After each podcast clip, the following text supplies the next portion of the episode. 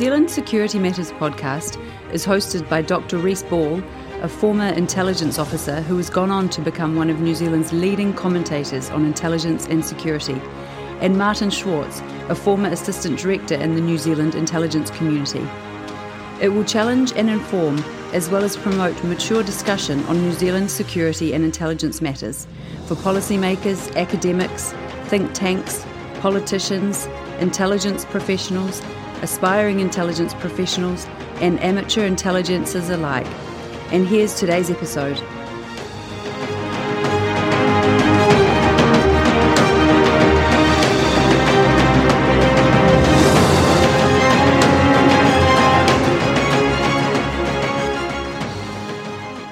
Right. Well, hello, Rhys. Good to see you again. Martin, it's always a pleasure when um, I'm chatting or spending time with you. You're well? I am well. I am well. I didn't expect us to be doing a Christmas bonus, if I'm honest. No, no. Soon be Christmas, Martin. Yes. Soon be yes, Christmas. Yes, we remember that from one of our senior colleagues, don't we? Yes, Um, we do. But yeah, Christmas bonus because, gosh, this has gone a lot better than I ever thought after episode uh, one. And um, we had, you know, we've got the time, so so why not? And so, what do I mean by it's gone well? Well, we've had a lot of downloads, we've had a lot of listens. Um, I've looked at the analytics, and for the listeners out there, uh, don't worry, I can't see who listens to it, um, but it provides details of of how many downloads. And also, I clicked on locations as well, and I thought that was really interesting. So, 84% of listeners were from New Zealand. Um, so, that's really good, given that most of our target audience, I would say. And then others in Australia, UK, US, Germany, Romania, Philippines, Argentina, which I love. I love, I love Argentina. Uh, Spain, um, Ireland, Turkey, and Singapore. And the one that surprised me out of the Five Eyes community is that I haven't seen anyone from Canada uh, down download. Oh, oh, well, you know, it's cold up there at the moment. Perhaps they're all hibernating. But I think it also it, it goes without saying that we should be saying, you know, and, and we do uh, want to say thank you to all of you that have listened uh, and and are following us now. We really appreciate it. And as Martin said, um, we've got uh, we enjoyed uh, the first episode, and as lots of people will pick up, and we've picked up it as well. There'll always be something to talk about, and we felt that that first episode uh, was uh, a sca- almost a scattergun approach where we uh, talked a, a, a lot about a lot of different things without necessarily uh, finishing them off. And we did say that that offers the opportunity to go back to them in later episodes and talk in a bit more detail or focus solely on one or two of those things. But bearing in mind, as we've said, the success of what we've done so far and how we've both enjoyed the exercise, we thought we'd put something together before Christmas, before the end of the year.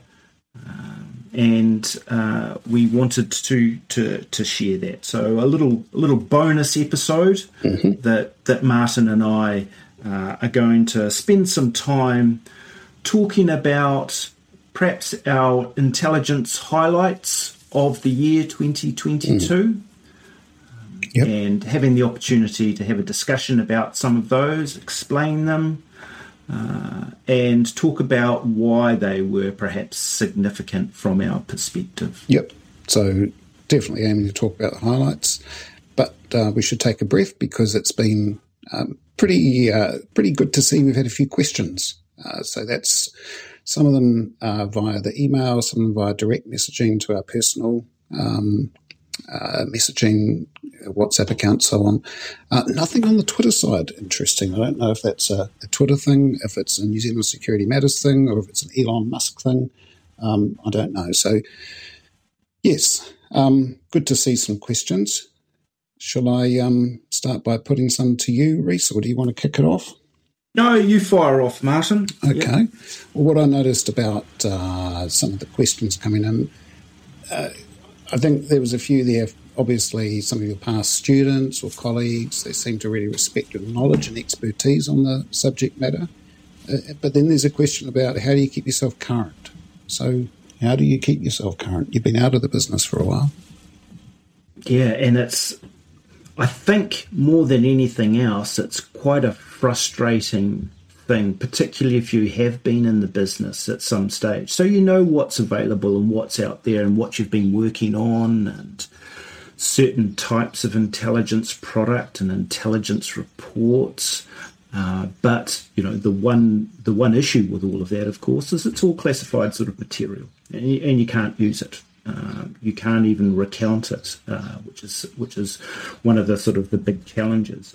And it's one of the challenges that I found when I first started teaching, particularly you know teaching the subject of, of intelligence. My first problem was what can I use to effectively and ably demonstrate what intelligence is, what it does, why it does it, uh, and why it's important.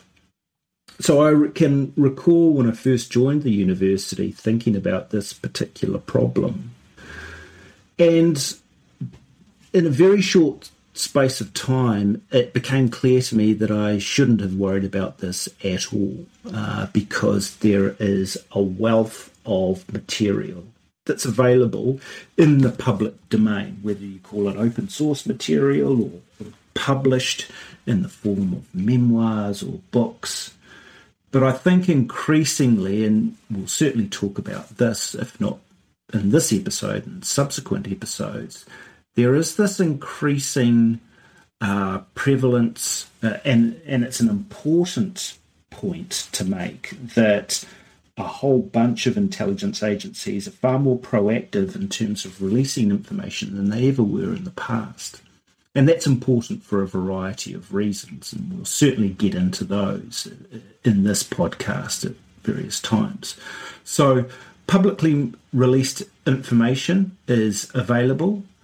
One of the other things that I noticed was that certainly some of the written material articles, journal articles, academic articles, books have been authored or written by, I guess, people like me who were former intelligence practitioners.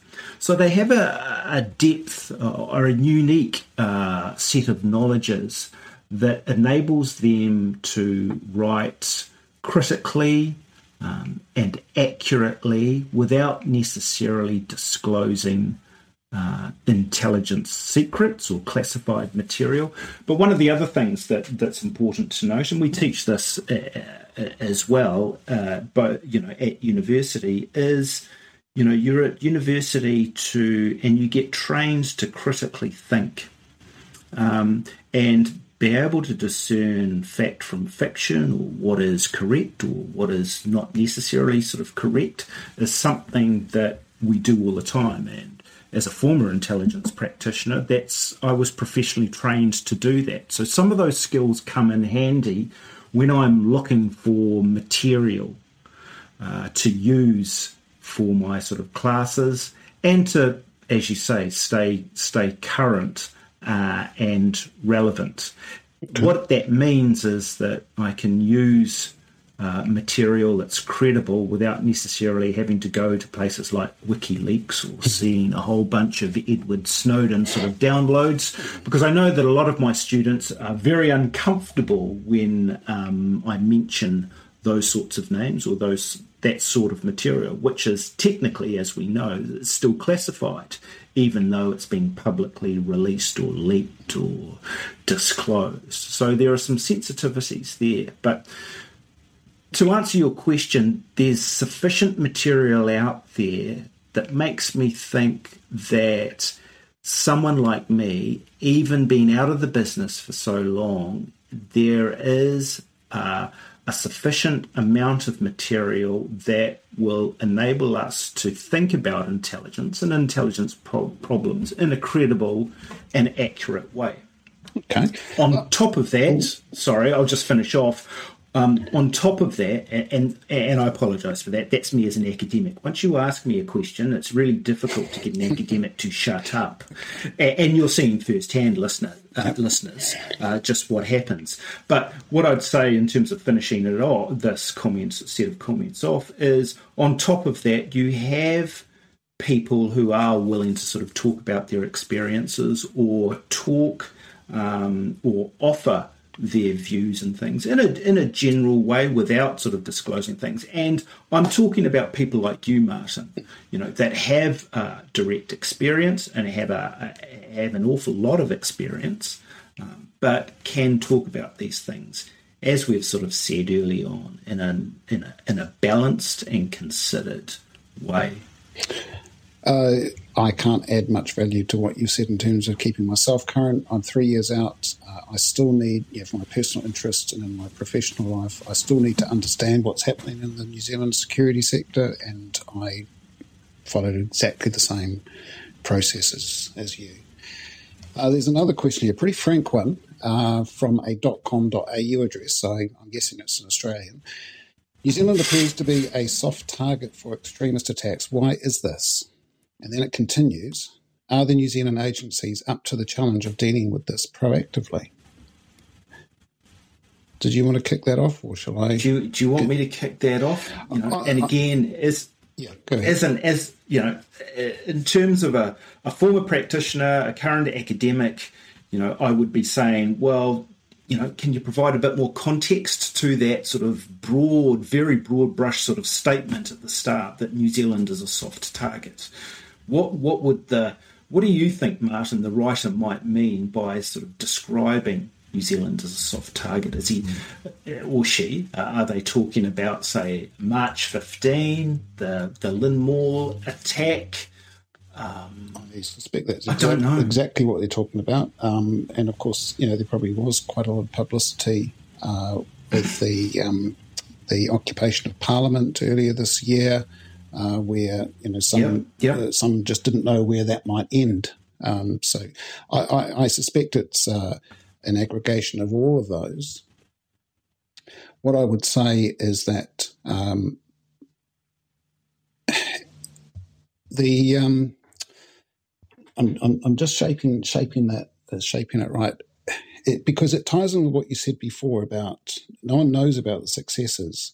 And actually, NZSIS in its annual report has been a lot more transparent about some of the disruptions that they've done to take people off an extremist pathway. And, you know, obviously there's a lot of successes there. I think the, the, the perennial difficulty that we're in in this day and age is spotting the lone actor in the small cells um, because they can be, as I think you called it before, um, in the earlier episode, hiding in plain sight. We just simply won't see them because their behaviour does look quite normal. It makes it extremely difficult for the agencies to find uh, such people. You know, there can't be more. Yeah, I, I, I couldn't. I couldn't agree with you more. Yeah. There's a wonderful quote that former CIA director, NSA director Michael Hayden mm-hmm. once said, um, and uh, you know, he was asked the question why did it take so long to find Osama bin Laden when, you know, the might of you know the US intelligence community and the US military was was looking looking for him in real earnest. And Hayden's response was simply because he was hiding and he didn't want to be found. And so, you know, if people are hiding, if they want to if they want to keep things secret, um, then it makes it that much harder to find out what somebody ha- has done. And that's a perennial problem that security agencies face, law enforcement agencies face, face too. Is how do you find something before it happens, and how do you stop it before it happens? So, what I would say is, is I absolutely disagree that New Zealand is not a soft target for extremist attacks, um, and the New, New Zealand agencies are up to the challenge.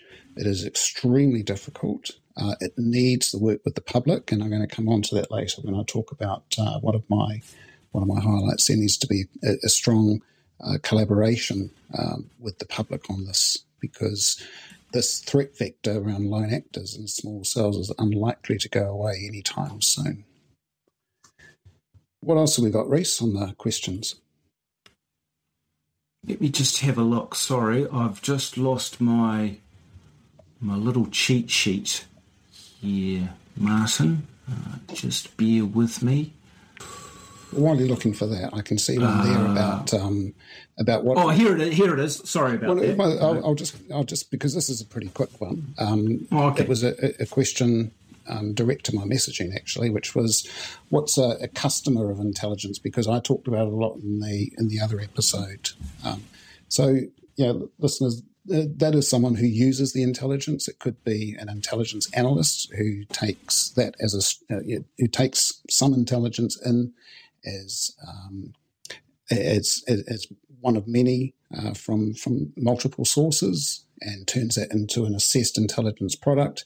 But it can also be intelligence going straight to decision makers to help them uh, through a decision making process. So that's a, a, customer. You have the providers of intelligence, which are the intelligence agencies, uh, and then you have customers who consume it and, and make decisions or provide analysis. Can you give give us or give the listeners a couple of examples of, of actual customers, Martin?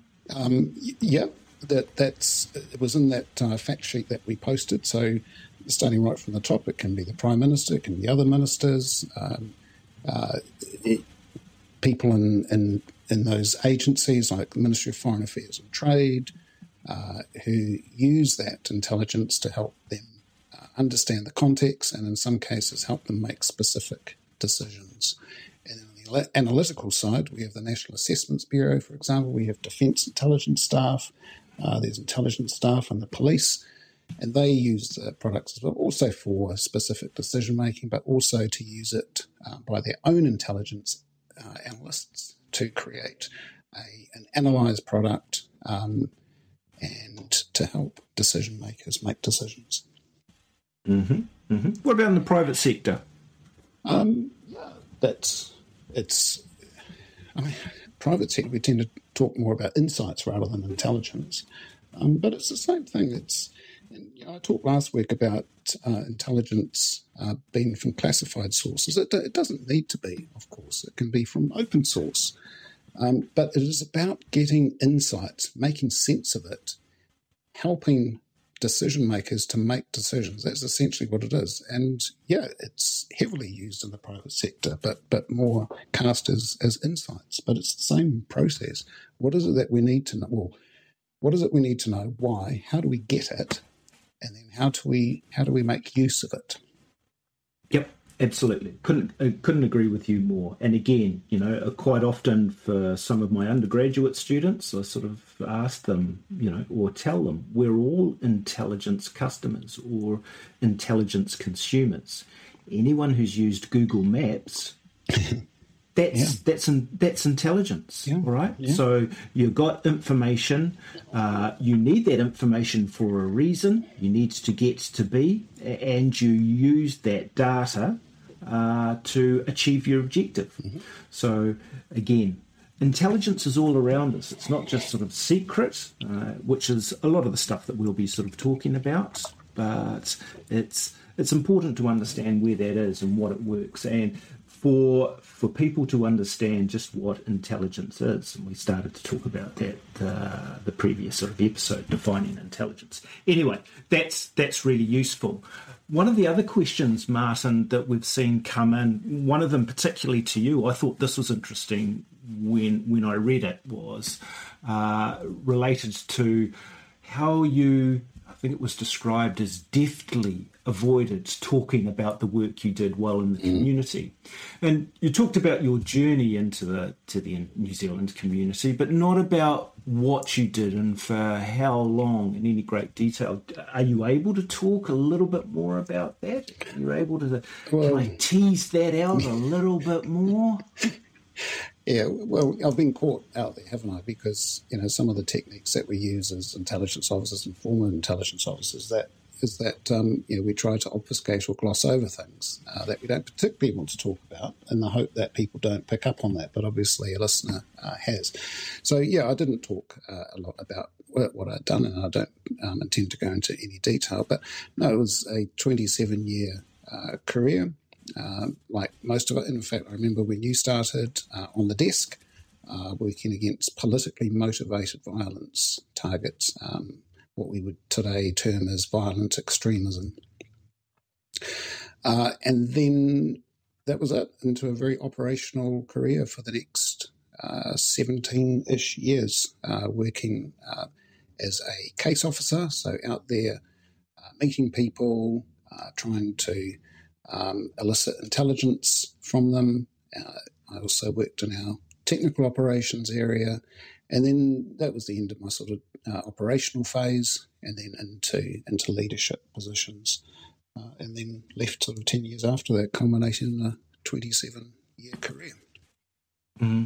Excellent. One of the things that listeners won't know was that I started uh, my career in the service about two months, about eight weeks after Martin joined. So we've been we've known each other for a long time, and we started relatively young.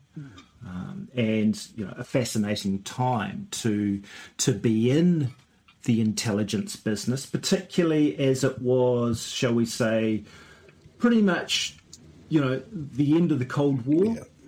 Um, and, and there's still some legacies there. But of course, the interesting thing about that is that we're moving into a new era mm. of perhaps state on state rivalry or great state competition that um, uh, that presents itself now. And again, we'll, we'll, talk about that in a bit more sort of detail. Mm. The other thing I heard, Martin, was that someone someone had said that that you had something in common with Vladimir Putin. yeah, I know exactly what that is. Um, we both approached our respective intelligence agencies uh, as children, uh, wondering how in the future we could join. So Vladimir Putin did that uh, when he was in grade nine.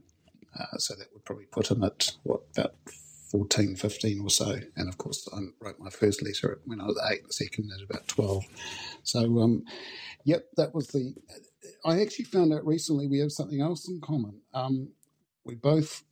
You and I, or you oh, and Vladimir? Vladimir Putin. So what I'd heard is that when he wanted to become operational, he completely cocked up uh, his assessment centre. Um, and you know, so the assessment centre is something you go through to assess if you're capable uh, of being an operational officer. And um, that's something that I had done as well, uh, first time around, because I was you talked about our early days, and there were some cold warriors there. And I just, you know, bearing in mind, I wanted to do this since I was a child, and I'd looked at those people, and I just, all I wanted was to be like them. Um, so I finally got my shot at, at proving how I could be just like them and be a cold warrior and and do these fantastic things that I'd heard that they had done. Um, but I was so nervous about the whole thing that I completely cocked it up um, and and didn't didn't progress at that time. But um, you know, gosh, I learnt the lesson from that and went away and reflected, and it's what we all need to do: just be yourself. And so Indeed. next time, Indeed. next time around, I was I just I was myself. Um, didn't try to copy anyone else, and I got through it much better, um, leading into being able to pursue an operational career. So that was I only found that one out recently. That's um, it's interesting that uh, perhaps had Vladimir Putin reflected a little bit more after his first rejection, we might not be in the situation that we see ourselves in in 2022, which I think is is is a good point to to take a wee break yeah. now, and when we come back, we'll start to talk about our highlights, our intelligence highlights for 2022.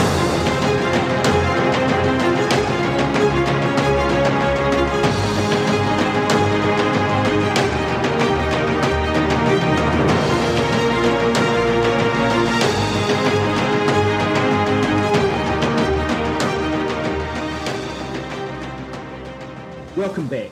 Um, as we said uh, before the end of the uh, break, we're going to spend the rest of this podcast talking about what we think might be our intelligence highlights of 2022. And don't know about you, everyone else out there, but it seems like the year has really whizzed by, and there's lots of things that have happened. Um, and so, Martin, I wonder if you could kick things off by talking about what you think might be one of the key highlights that you've picked up or observed uh, during sure. the year. Yeah, and it's good good that you know we decided to talk, um, have this episode yesterday, so I had a bit of time to have a really really good think about it. But then actually didn't take that long um, because my absolute standout uh, was the CIA, or actually you know, the wider United States intelligence community, or USIC as I'll, I'll refer to it, um, the USIC effort uh, on on Ukraine. Yeah, the foresight here was just outstanding, and that's despite the assurances from Vladimir Putin that he wouldn't invade Ukraine, but he did, and he did it on the twenty fourth of February. I was actually one of those who predicted in January uh, that he would invade, but actually, there's nothing special there. It looked pretty obvious to me with that amassing of the troops. Um, but I, have got to say, actually, my analysis of the knock on effects afterwards um, were far more catastrophic than what, uh, thankfully, uh, than what the reality is. You know, I really did think this was going to lead to wide scale war uh, in Europe and that we would see the use of some sort of nuclear, chemical, or biological uh, weapon, and thankfully that, that hasn't happened yet. Um, that that's an interesting sort of set of perspectives, which is rather a little bit sort of negative and and catastrophizing. Um, but I wonder whether that is sort of something that intelligence practitioners actually quite actually do in terms of thinking about worst case scenarios and looking at things from a glass half empty perspective.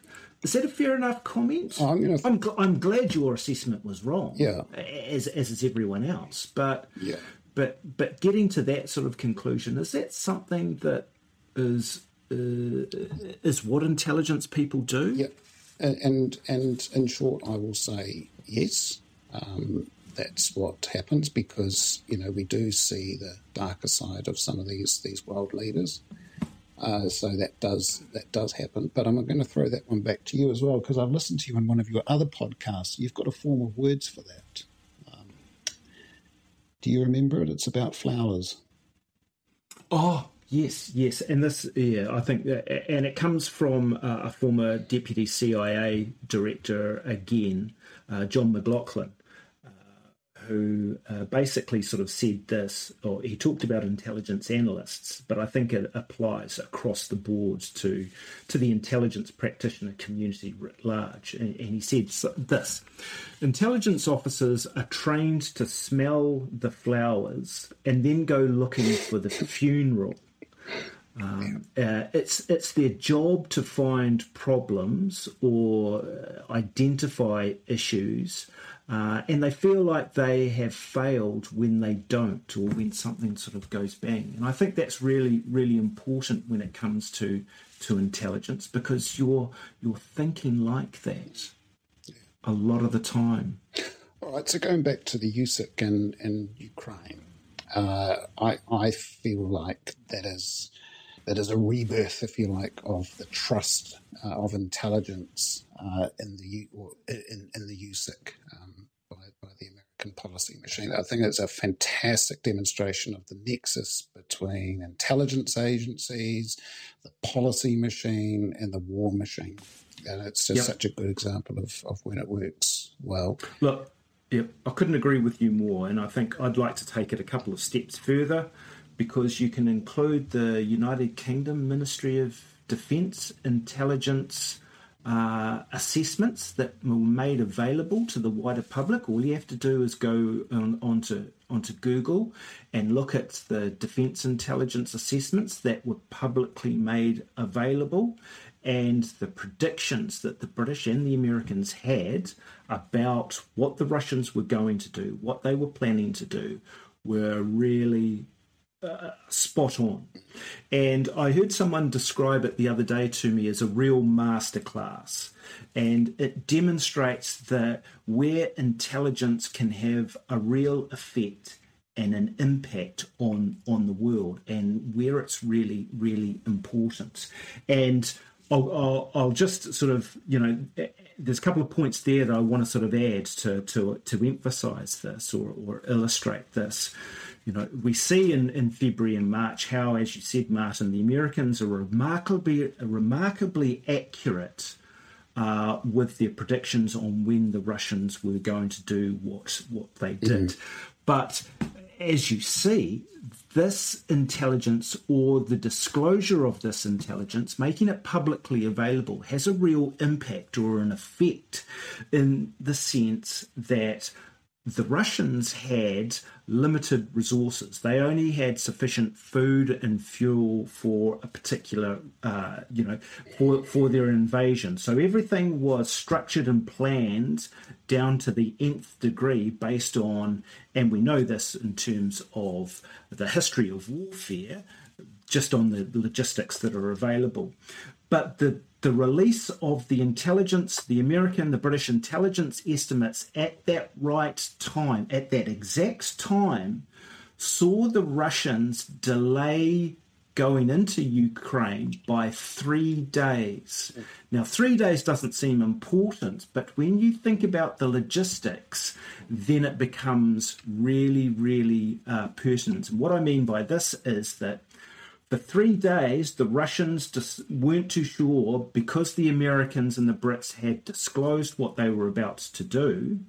They weren't too sure whether they were going to go or not. They did ultimately in three days, but for those three days, the Russians waited. Because it was winter, they had to keep all their vehicles and tanks and that sort of thing warm. And so they were all idling. Now, that took up three days' worth of fuel, which ultimately sees that the Russians weren't able to get to Kiev, when, which was part of their plan. So you see how intelligence has a real effect and an impact in a real world sort of thing. And we've seen it a couple of times. I think it's really important because it's it's a generational intelligence success in the same way that you could say perhaps 2003 uh, the Americans and and uh, listeners will will recall uh, Colin Powell, who was the American Secretary of State at, at the time, at the UN Security Council, sort of identifying the Iraqi sort of weapons of mass destruction threat and using intelligence as the evidence uh, and this takes us back to a previous episode to justify what they were doing. Now, of course, that subsequently becomes clear that that intelligence was fabricated by a single sort of source. So it may not necessarily be the best example to use, but I'll go back to uh, Adlai Stevenson, the US Secretary of State in 1962 in the Cuban Missile Crisis, and those iconic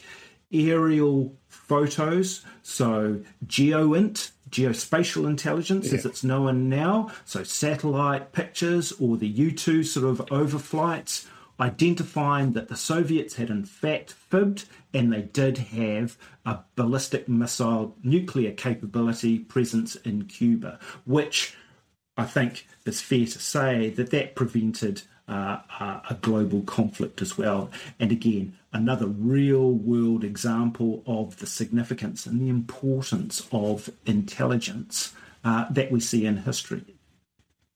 Well, we're on the same page, and that's for sure. Um, I certainly think CIA, the USIC, had a lot to call back after uh, Iraq and and some of their predictions in Afghanistan, and I really think that they they achieved that. I think it was so important um, to get this right because when you look at Crimea in 2014 and how little, uh, how few consequences uh, Putin faced because of that, I think the international community, led by the US in this case, uh, really had to make a decision. We need to do something now because Putin will not stop. And they had to send mm-hmm. a lesson to other autocrats as well. That um, you know, autocrats, I think, were thinking that uh, the West was getting weak after the Trump years, after Brexit, turmoil in British politics, retirement of Angela Merkel, and the move to Olaf Scholz. Yeah, which has actually gone quite well, um, I think. Mm.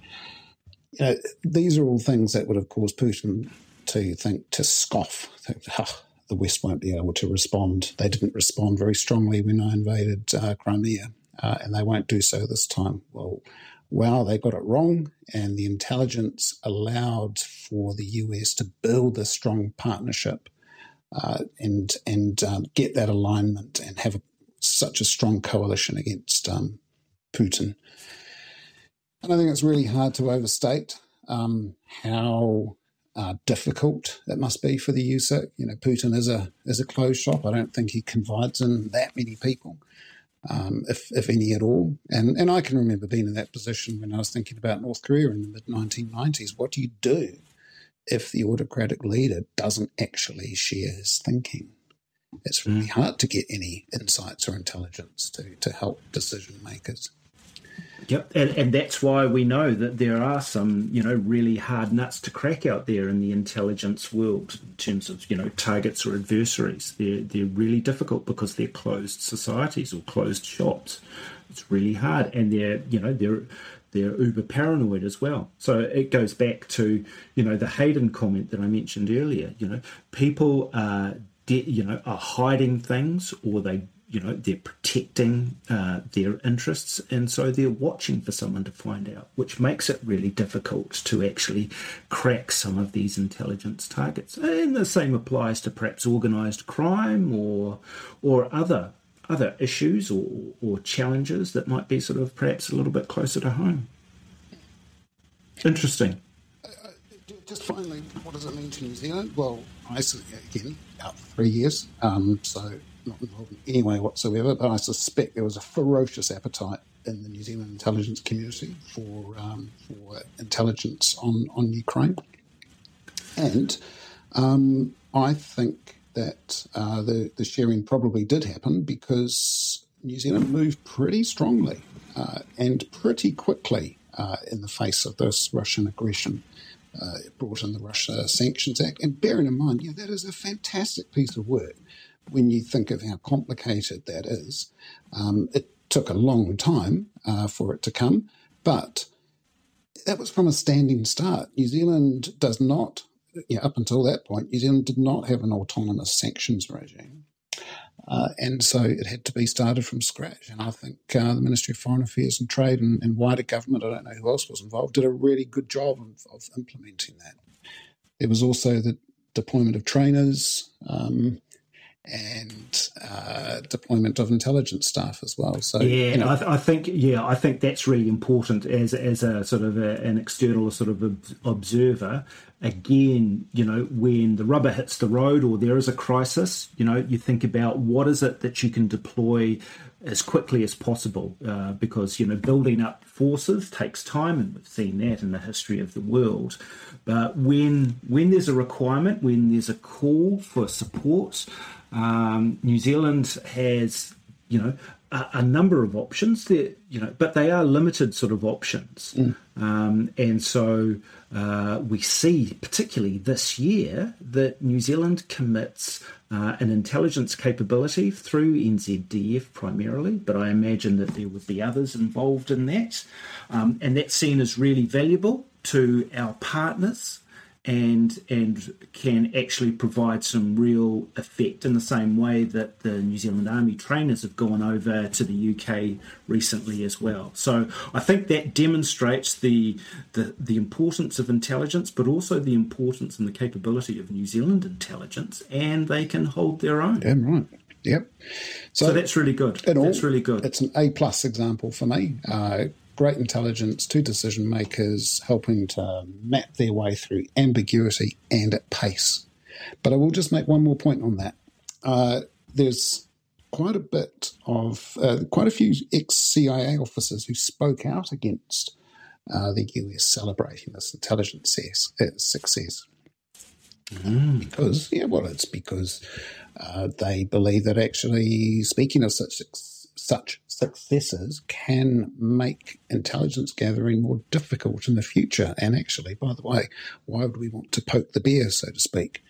Uh, so I, I actually agree with that, and I think it reinforces that agencies can't talk about their successes.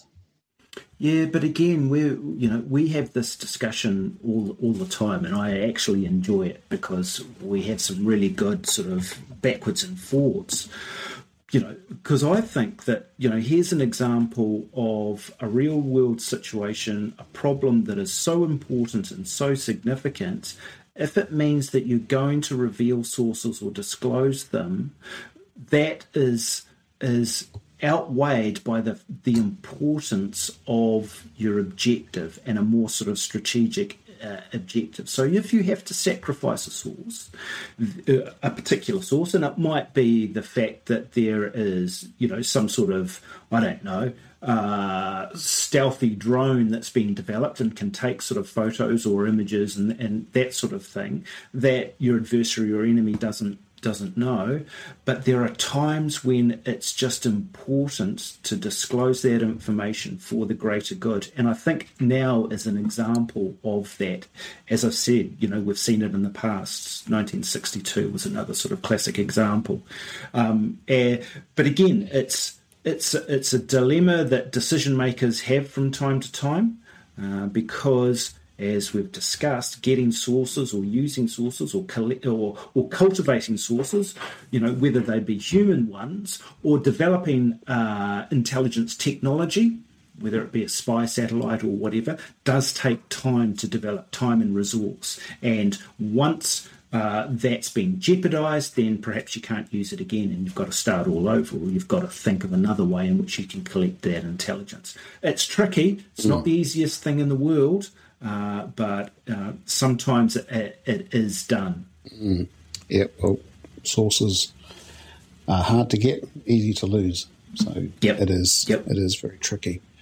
For sure. All right, Rhys. I think. Yep, I'm going to have a go. Yeah. Uh, I think uh, I liked. Uh, it's it's interesting to see the sort of the fallout of the, the Russian invasion, and there was a whole bunch of expulsions of Russian intelligence officers throughout sort of Europe and the Americas, uh, all over the place. You know, uh, Sweden, Norway, the Netherlands, Belgium, uh, Poland, Bulgaria kicked out 70 sort of Russian diplomats 70. in June.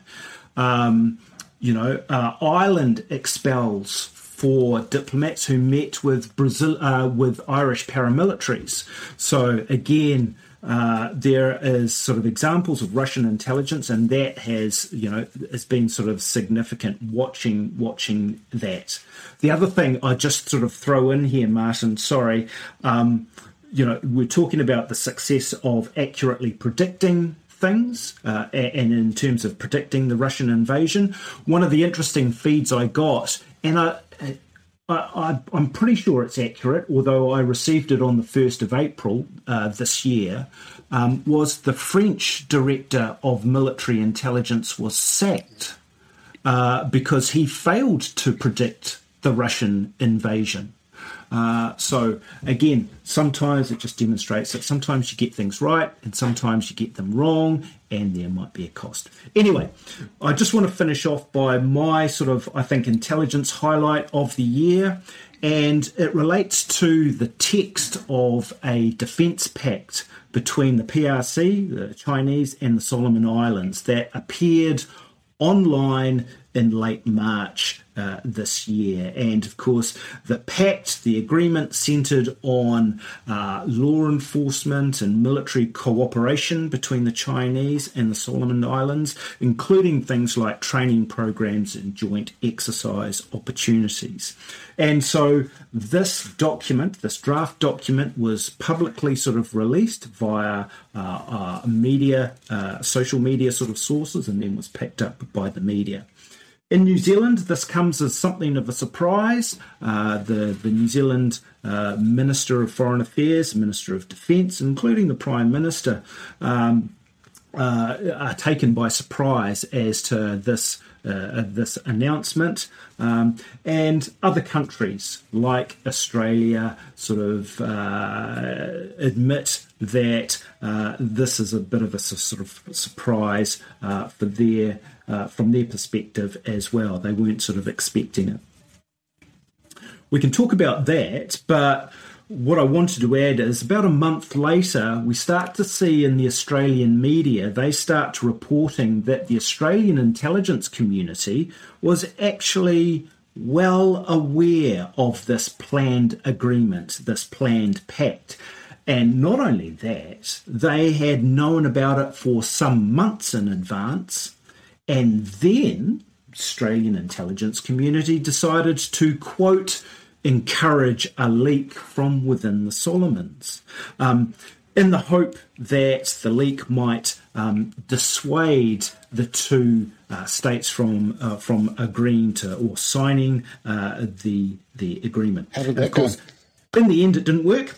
Uh, so, so they did si- sign it, uh, which perhaps suggests, you know, as we've talked about uh, on this episode, sometimes releasing of intelligence works, sometimes it it doesn't. So again, it's an important point for me, uh, rather than sort of debating how that might have happened or why that might have happened, but it's this it's this point that intelligence is this kind of imperf- imperfect science, and there's no guarantees that it's going to work uh, or, or, or, not. Although everyone's objective, of course, in the intelligence community is to achieve a positive outcome, whether that be to ensure that the world stays sort of free from violence and risk, uh, or that you know intelligence decisions or insights preempt or, or enable uh, decision makers to make better sort of decisions.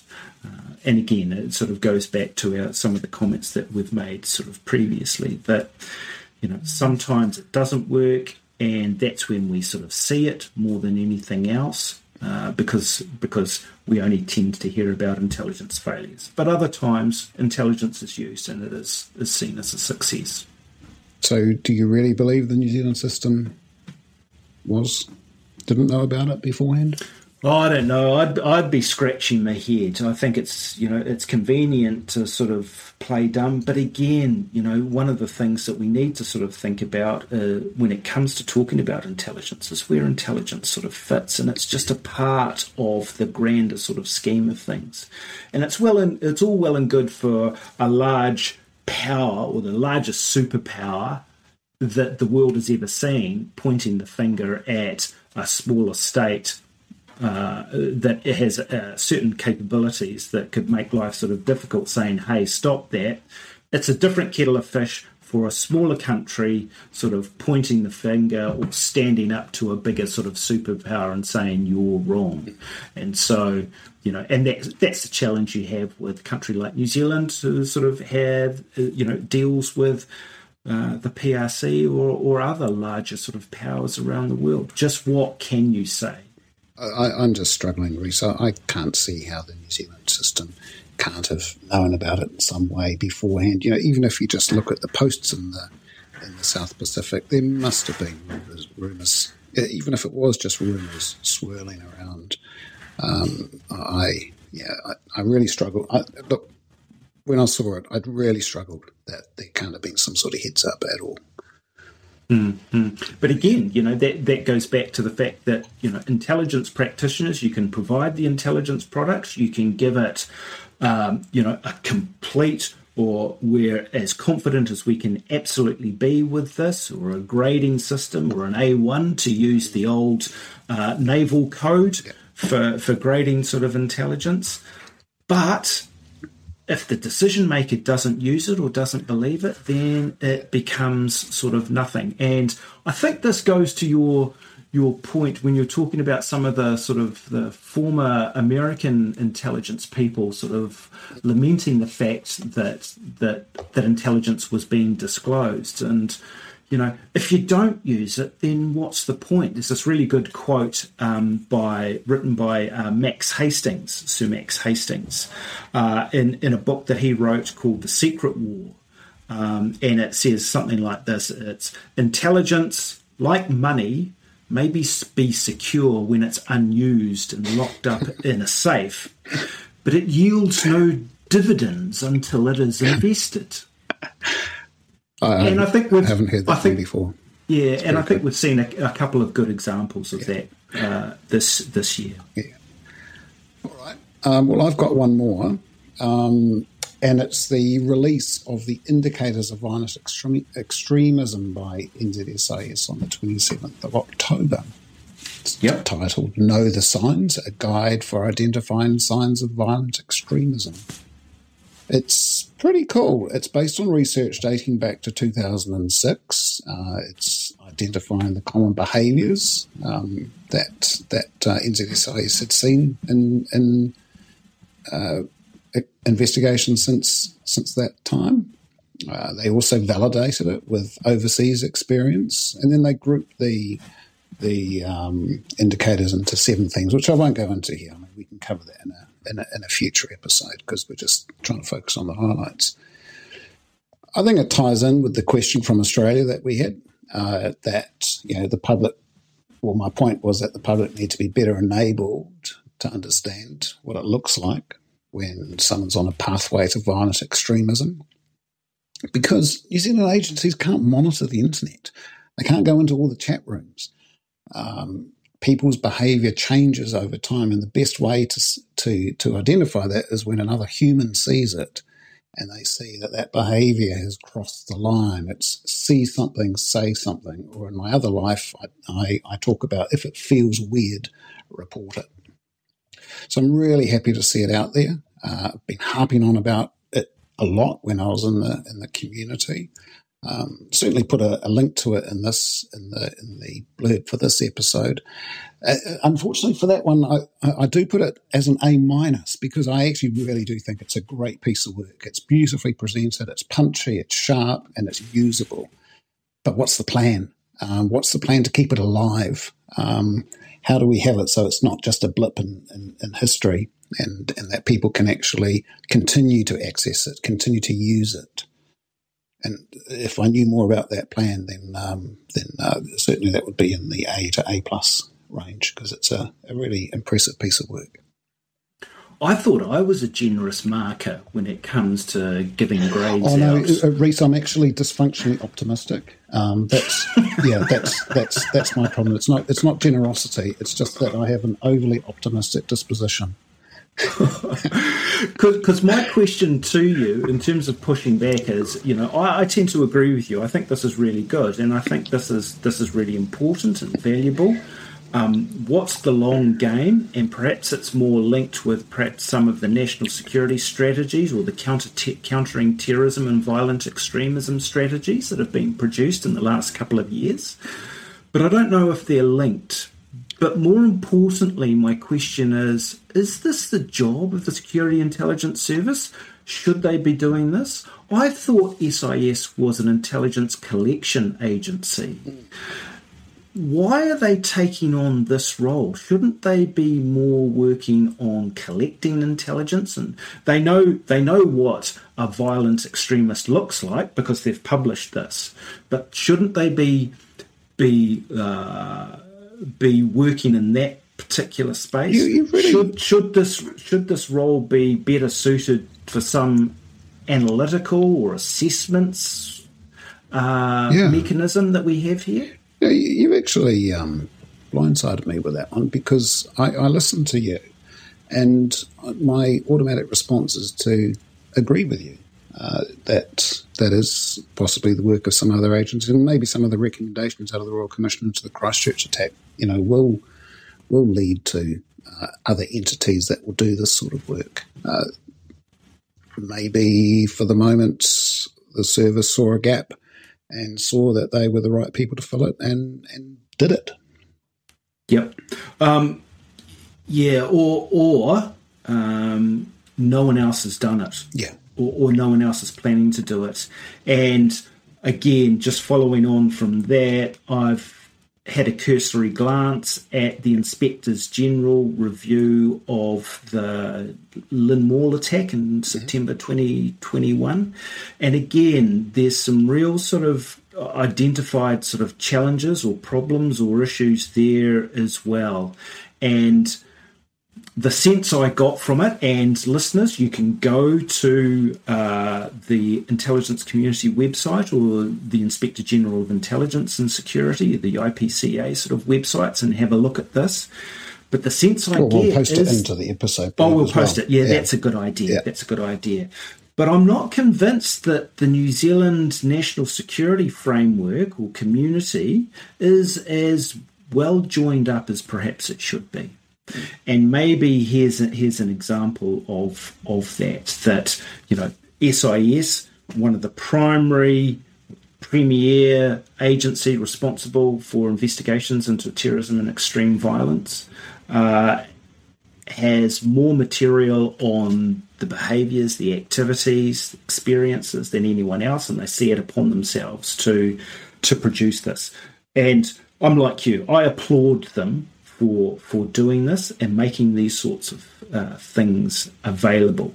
Uh, just how easy or how many people are gonna look at it is is the real sort of challenge. But again. That's the challenge that we know that's out there, and you know the very reason why we're doing this sort of podcast Mm. is to, to make things a little bit more accessible, because the community itself is, is doing that as well. Good. Well, I think that brings us pretty much to a close. Do you think, Rhys? I think so. I think that's that's Yeah. fair enough. I've worked hard this year. I'm sure you've worked hard this year. You work hard every year. Mm-hmm. Thank you. Thank you. And a lot of our listeners have been working hard this year as Yeah. well. It hasn't been easy for anyone. Uh, and and so we'll finish off there. Yeah. uh, I think um, again, uh, thanking everyone. Actually, just before for- we go into thanks, Rhys. Um, should we foreshadow what we'll talk about next time? Because you and I have talked about, you know, given that we're having a transition of Director General in the SIS next year, that could be one of the things that we'll touch on. Oh yeah, yeah, yeah, yeah, Okay. yeah. Just, just to, just to give you, you know, a, a pre-Christmas Christmas present. You can open it up now. Yeah. Yep. Our, our next episode, I think, will be spent looking at intelligence leadership. Yeah. Great. That's a yeah, nice pithy one. Sorry, I cut you off from your thank yous, but um, it, it actually was a bit of feedback uh, that we'd had as well uh, that we didn't foreshadow what was going to be in the next episode, um, in our first episode. So there we, we dealt with that feedback. So future future leadership um, in in the intel, in, in the intelligence community, something like that, isn't it? Mhm mhm yep, yep. Uh, and I think that will be really important. Yep. Yep. All right. Um, oh, well, thanks, Rhys. Um, and yep, I signed off before. I'm looking forward to seeing you in person uh, in early January, and we can map out our next episode. Me, me too, Martin. And to all our listeners out there, have a have a good uh, Christmas, happy holidays, um, and uh, good luck for everything in the new year. And that's when we will catch up again. Very Merry Christmas. See you.